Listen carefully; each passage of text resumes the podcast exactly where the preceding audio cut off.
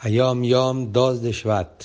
Mi padre, el Rebbe Rashab, contó el Mahamar, el discurso hasídico dicho por el Alte Rebbe, que comienza con el versículo Vairá, etc., Ushmi Hashem, etc., de la Parashat Vairá, que habla sobre el tema que ningún Yehudí va a quedar rechazado este no es el discurso que está impreso en el libro Torah Or, es otro que está impreso en el libro Mamarim del Alterebe.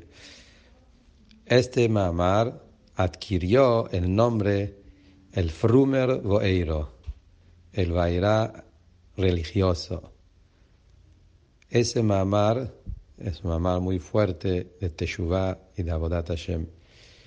El Alterebe se acostumbraba a repasar este mamar una vez por tres años.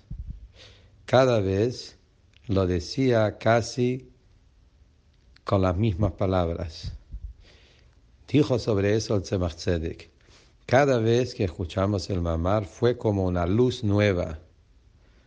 Y el padre, el explicó, la luz siempre es igual no hay novedad, luz siempre va igual, pero la fuente de la luz, esto es siempre como algo nuevo. Quiere decir, en otras palabras, que cuando un rebe dice un mamar, no es solamente un reflejo como la luz, sino es como una esencia, un maor, que fuente de luz, y eso siempre es como algo nuevo. Por eso, a pesar que decía el mamar siempre las mismas palabras, se lo recibían siempre como algo novedoso. Ese es un mamar muy profundo y en Abodat Hashem muy fuerte que explica cómo para llegar, para traer la Geulah y Mashiach, todos tenemos que hacer Teshuvah, tanto tzadikim como yudim simples, y explica cuál es la Abodat Teshuvah en cada nivel.